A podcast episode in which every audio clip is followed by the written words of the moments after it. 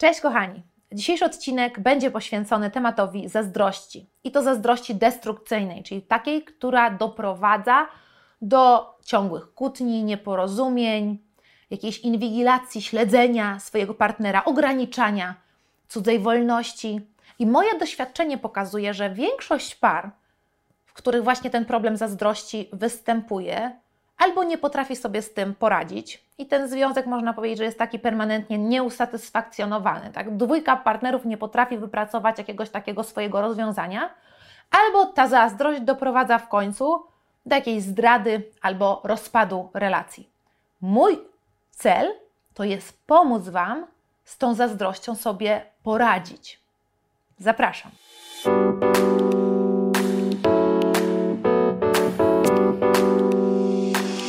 Kluczowa rzecz, jeżeli chcemy sobie poradzić z problemem zazdrości w związku, to zrozumieć, że zazdrość sama w sobie jest reakcją. To znaczy, że jej, u jej podnóża leżą jakieś inne problemy, są inne przyczyny. I postaramy się e, te przyczyny zrozumieć, zidentyfikować i dzięki temu rozwiązać problem zazdrości w waszym związku. Te przyczyny mogą leżeć w Was, w Waszym partnerze, w tym, w jaki sposób budujecie Waszą relację, albo w tym, w jaki sposób definiujecie wolność, granice, rzeczy, które są dopuszczalne albo nie są dopuszczalne w Waszym związku. Przejdźmy sobie przez 10 pytań, które pomogą nam zidentyfikować właśnie, co jest główną przyczyną zazdrości w Waszym związku. Pierwsza rzecz to zadać sobie pytanie, czy ja albo mój partner, jeżeli to mój partner jest zazdrosny, jestem osobą, która wierzy w przyjaźń damsko-męską. Czyli fakt tego, że kobieta i mężczyzna mogą mieć jakąś relację, która niekoniecznie jest rela relacją romantyczną, fizyczną, seksualną. Drugie pytanie, czy wierzysz to, że człowiek, jako po prostu istota ludzka, jako jednostka, jest w stanie pohamować swoje instynkty seksualne? Czyli wyobraź sobie jakąś parę i to, że przechodzi przez kryzys. Czy wierzysz w to, że ten facet poczeka? To nie jest tak, że musi iść na bok i tam po prostu zdradzić tą swoją kobietę, dlatego że przez jakiś czas się im nie układało, tylko czy jest w stanie jako facet, pełen testosteronu nawet, w jakiś sposób to pohamować. Albo czy wierzysz w to, że jakaś para w momencie, kiedy, nie wiem, ktoś jest na jakimś wyjeździe służbowym, i tam zdarzy się, że spotka nawet najpiękniejszą, najbardziej seksowną kobietę, która będzie starała się go uwieść, nawet kiedy jest po kilku kieliszkach wina. To czy wierzysz w to, że człowiek, nie jakaś konkretna osoba, po prostu istnieją osoby, które mimo tego, że taka okazja się na, na, na pataczach, są w stanie ten instynkt, pociąg fizyczny pohamować. Jeżeli nie wierzysz w przyjaźń damsko-męską, tak mi się wydaje, że coś takiego tak naprawdę nie jest możliwe, żeby mój facet to miał koleżankę. Tylko i wyłącznie koleżankę. Coś tam więcej, innego musi być.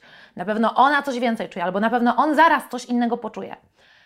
Albo nie wierzysz w to, że człowiek w ogóle jest w stanie coś takiego pohamować, to zastanów się, czy ty sam jako osoba jesteś w stanie mieć przyjaciela innej płci być dla kogoś po prostu koleżanką, po prostu przyjaciółką, po prostu zobaczyć w drugim człowieku niekoniecznie przeciwną płeć, a po prostu człowieka.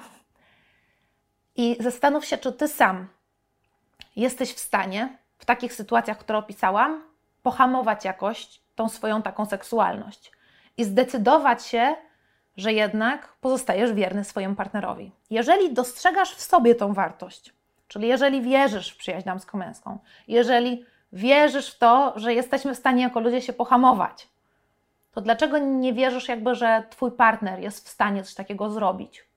I wydaje mi się, że często osoby, które są zazdrosne, same w jakiś sposób może w te rzeczy no, nie wierzą. Często widzę to zjawisko niewierzenia w przyjaźń damsko-męską, szczególnie u mężczyzn. I szczególnie u kobiet z kolei brak takiej wiary w to, że mężczyzna ma na tyle silny kręgosłup moralny, żeby był on silniejszy niż jego popęd seksualny. I może dlatego właśnie warto na samym początku rozmawiać nawet w tych kwestiach światopoglądowych ze swoim partnerem i upewnić się, że jesteście pod tym względem e, on the same page, tak? Czyli, czyli że się rozumiecie. I myślę, że też takie właśnie zauważenie, że mój partner mentalnie jakby stara się no, jednak widzieć tą taką właśnie to, czym my jako ludzie się różnimy od zwierzątek, za przeproszeniem, myślę, że to jest w stanie sprawić też, że bardzo temu partnerowi zaufamy. Pytanie numer trzy to, czy wierzysz w to, że Twój partner jest osobą o silnym kręgosłupie moralnym i czy mu ufasz? Pytanie czwarte, czy wierzysz w to, że Twój partner, nawet jeżeli spotka osobę, która jest od ciebie bardziej atrakcyjna, albo odnosi większe sukcesy zawodowe, albo jest bardziej rozrywkowa. Czy wierzysz w to, że twój partner i tak cię nie opuści? Jeżeli masz wątpliwości w tych dwóch kwestiach, to myślę, że warto zadać sobie samemu pytanie, czemu w sumie jestem z tą osobą, czemu na coś takiego się godzę, czemu decyduję się być w relacji, która w jakiś sposób jest chyba jednak toksyczna, bo jestem z kimś, kto myślę, że lada moment mi opuści. Bo jestem z kimś, komu nie ufam, a i tak z tą osobą jestem. Czyż nie zasługujemy na to, żeby być z kimś, komu ufamy? I kto wydaje się nam dobrym człowiekiem, który nie odejdzie od nas, jak nadarzy się jakaś lepsza okazja? Pytanie piąte brzmi: czy uważam, że jestem fajnym partnerem i że jestem wystarczająco fajnym partnerem dla mojego chłopaka, dla mojej dziewczyny? Jeżeli tutaj mamy wątpliwość, to to może być oznaką zaburzonego poczucia własnej wartości, które często też leży właśnie u podnóżu tego, że później nie potrafimy postawić granicy i nie potrafimy w jakiś sposób opuścić tej osoby, która może faktycznie przekracza granice i nie jest osobą, której możemy ufać, a może już nawet zawiodła kiedyś nasze zaufanie, a i tak jesteśmy przy tej osobie i wybeczamy. Pytanie szóste i siódme dotyczą Twojej takiej suwerenności i tego, czy potrafisz być jednostką, która jest niezależna.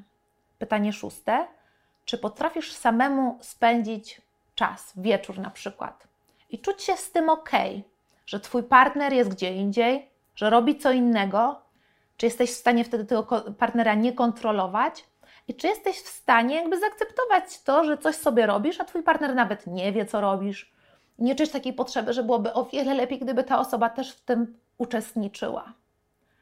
I pytanie siódme: czy masz jakiś swój świat taki własny, swoich własnych znajomych, swoich własnych przyjaciół, swoją własną pasję, swoją pracę, którą uwielbia, uwielbiasz, jesteś super zafascynowany i to stanowi takie poważne źródło szczęścia i radości w Twoim życiu? Myślę, że takie właśnie dodatkowe rzeczy, które które też są takim, takim, takim naszym światem, bardzo pomagają nam, żeby nie być zazdrosnym w związku. Też trochę dlatego, że budują nas i są w stanie jakby budować też to takie właśnie nasze dobre samopoczucie, dobrą samoocenę, poczucie własnej wartości. Ale też są dowodem właśnie na to, że jako jednostka jesteś wolny. I to nie jest tak, że uważasz, że związek to jest zlanie się dwójki ludzi i że musisz mieć tę osobę zawsze koło siebie, dlatego że inaczej boisz się, że ta osoba odejdzie. I tak w związku w ogóle powinno być, że we dwójkę powinniście mieć oczywiście masę wspólnych rzeczy, ale też takie mikroświaty, takie oddzielne.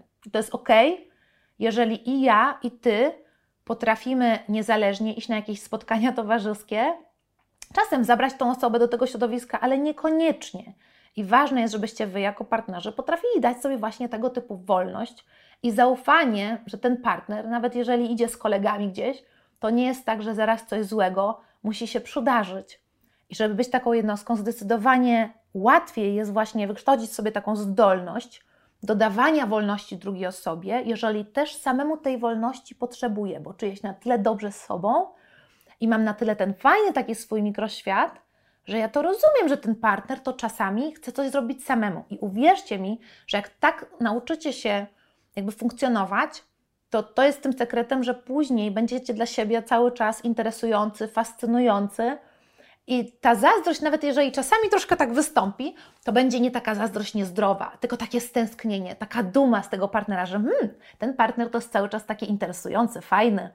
I, i taka duma, że ten mój, yy, mój facet na przykład jest cały czas takim facetem, który wszystkie babki go uwielbiają, ale on jest mój, ale ja mu ufam i to jest ok. I ja też tego typu babeczką jakby dla niego jestem, że potrafię, potrafię też rozmawiać normalnie z nimi ludźmi, wyjść też on troszeczkę czasami może w sobie taką nutkę, hmm, ta moja kobieta to jest taka atrakcyjna, atrakcyjna też dla innych, coś takiego poczuć. I to jest ta zdrowa zazdrość. Pytanie ósme.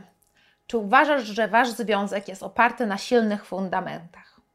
Brzmi mega poważnie, ale de facto sprowadza się to do tego, że w tym związku jesteście względem siebie uczciwi, że rozmawiacie ze sobą szczerze, że możecie na sobie polegać, że w tych kwestiach, gdzie jest właśnie ten najważniejszy punkt, wydarzyło się coś złego, masz zły dzień, ten partner was nie zawodzi. I błędem jest właśnie czasami, jeżeli relacje zaczynają się od takich kup, jak ja to czasami nazywam, czyli właśnie, że ktoś był w jakimś innym związku, zdradzał tą partnerkę ze mną i potem doprowadziłem do tego, że, że jakby ta osoba jest ze mną, a nie z tamtą osobą. Albo, że ta relacja zaczyna się od jakichś takich, wiecie, dziwnych układów przyjaci przyjacielskich, ale z seksem, tak? Wówczas czasami, jeżeli w ten sposób zaczynamy relację, zapominamy o tym, że bardzo ciężko będzie nam później zbudować takie prawdziwe zaufanie do tej osoby, bo ten początek czasami nie był do końca, można powiedzieć, taki moralnie, etycznie prawidłowy. I nawet jeżeli takie rzeczy się dzieją i na przykład pochłania nas właśnie jakaś taka bliskość fizyczna, to pamiętajmy, że właśnie coś takiego nie buduje w sobie takiego zaufania i bezpieczeństwa w długiej perspektywie, żebym właśnie czuł się, że, że ta osoba y, nigdy jakby względem mnie czegoś takiego nie zrobi. I póki ta osoba będzie blisko, będzie ze mną, będzie mnie tuliła, będziemy codziennie się widzieli, będzie super, to czuję się bezpiecznie. Ale co jeżeli ten taki pierwszy szał fizyczności czasami mija, nie? I ta osoba w jakiś sposób no, chce znowu wrócić tam do znajomych, zrobić jakieś tam swoje rzeczy. Można się czuć bardzo w tej relacji niepewnie. Więc jeżeli nawet te relacje czasami się z takiej dziwnej strony zaczynają, to to też nie jest tak, że tego się nie da wyprostować, nareperować. Tylko pamiętajmy, że de facto musi też istnieć ta prawdziwa bliskość między ludźmi, ta prawda i te takie dobre, dobre rzeczy, które budują związek, te fundamenty i tak trzeba zbudować. Pytanie dziewiąte. Czy cały czas pielęgnujecie swoją relację? Czasami jest tak, że przez to, że właśnie osiadamy na laury i wkrada się jakaś taka rutyna, możemy się poczuć w tej relacji trochę niepewnie, czyli coś się zmieniło, tak? Kiedyś dawaliśmy sobie więcej uwagi, kiedyś mieliśmy romantyczne kolacje, kiedyś dawałyśmy więcej uwagi, a teraz wzajemna jakaś taka obojętność, a później zdarza się sytuacja, że druga osoba wychodzi gdzieś z innymi osobami, nie wiadomo co robi, no i zaczynamy się czuć tacy podejrzliwi, tak? Czyli wkrada się właśnie jakaś taka zazdrość. W momencie, kiedy te takie nasze potrzeby, potrzeby bycia zauważonym, docenionym, chcianym, cały czas atrakcyjnym dla partnera są zaspokojone, o wiele łatwiej jest nie być zazdrosnym i dać drugiej osobie właśnie wolność. Bo w sumie to nie jest tak, że problemem jest to, że ta osoba wychodzi. Czasami jest tak, że gdybym ja czuł się zauważony, cały czas chciany przez tego partnera, to to byłoby ok. Więc tutaj warto zaadresować właśnie to, jak obecnie wygląda nasza relacja. I może warto jest trochę siąść sobie razem, powspominać, jak to było fajnie. Może warto odświeżyć jakieś stare nasze rytuały, zacząć e, cały czas świętować jakieś miesięcznice, jakieś rocznice. Może warto poszukać jakiegoś nowego hobby. Może zacząć, e, warto zacząć uprawiać razem jakiś nowy sport tego typu aktywności bardzo odświeżają relacje, dlatego że rodzi się jakaś taka e, ekscytacja, wspólne przeżycia, nowe tematy, czasami jakieś takie małe współzawodnictwo. Możemy zobaczyć partnera w nowym świetle, jak on fajnie sobie z czymś nowym radzi.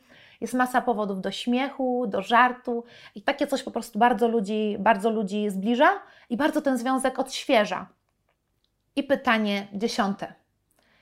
Czy macie takie same definicje wolności i granic związku. O co chodzi? Chodzi o to, że my czasami wchodząc w relacje, mamy zupełnie inaczej zbudowany światopogląd co do tego, co w związku jest dopuszczalne, a co nie. I naprawdę tak to działa. I wynosimy to z naszego doświadczenia, z naszego domu rodzinnego, z naszego środowiska warto o tym rozmawiać, dlatego że czasami jest tak, że po prostu mamy różne definicje, a niekoniecznie nasz partner ma złe intencje. Czyli dla kogoś to może być normalne, że ma kontakt ze swoją byłą, a my możemy uważać, że coś takiego jest w ogóle niedopuszczalne, bo by tak nie mamy. Ale fakt, że ktoś ma taką inną definicję, wcale nie znaczy, że tam y, jakby są jakieś złe intencje, że tam coś ma się takiego złego zadziać. Warto o tym gadać y, na samym początku, gdybym miała podsumować to, co jest sekretem, aby w relacji nie występowała chorobliwa zazdrość, to są to poczucie własnej wartości partnerów, wzajemnie dawana sobie wolność, zaufanie, komunikacja, czyli rozmawianie o tym, w jaki sposób tą wolność w związku rozumiemy i cały czas pielęgnowanie naszej relacji. Na koniec, jak zawsze, buziakuję Was. Bardzo, bardzo, bardzo serdecznie dajcie kciuka w górę, subskrybujcie, wciśnijcie, wciśnijcie dzwoneczek, żeby dostawać powiadomienia o nowych filmach, które ukazują się na kanale. Wpadajcie na Facebooka, na Instagram i widzimy się tutaj na YouTubie już niedługo w kolejnym odcinku. Buziaki!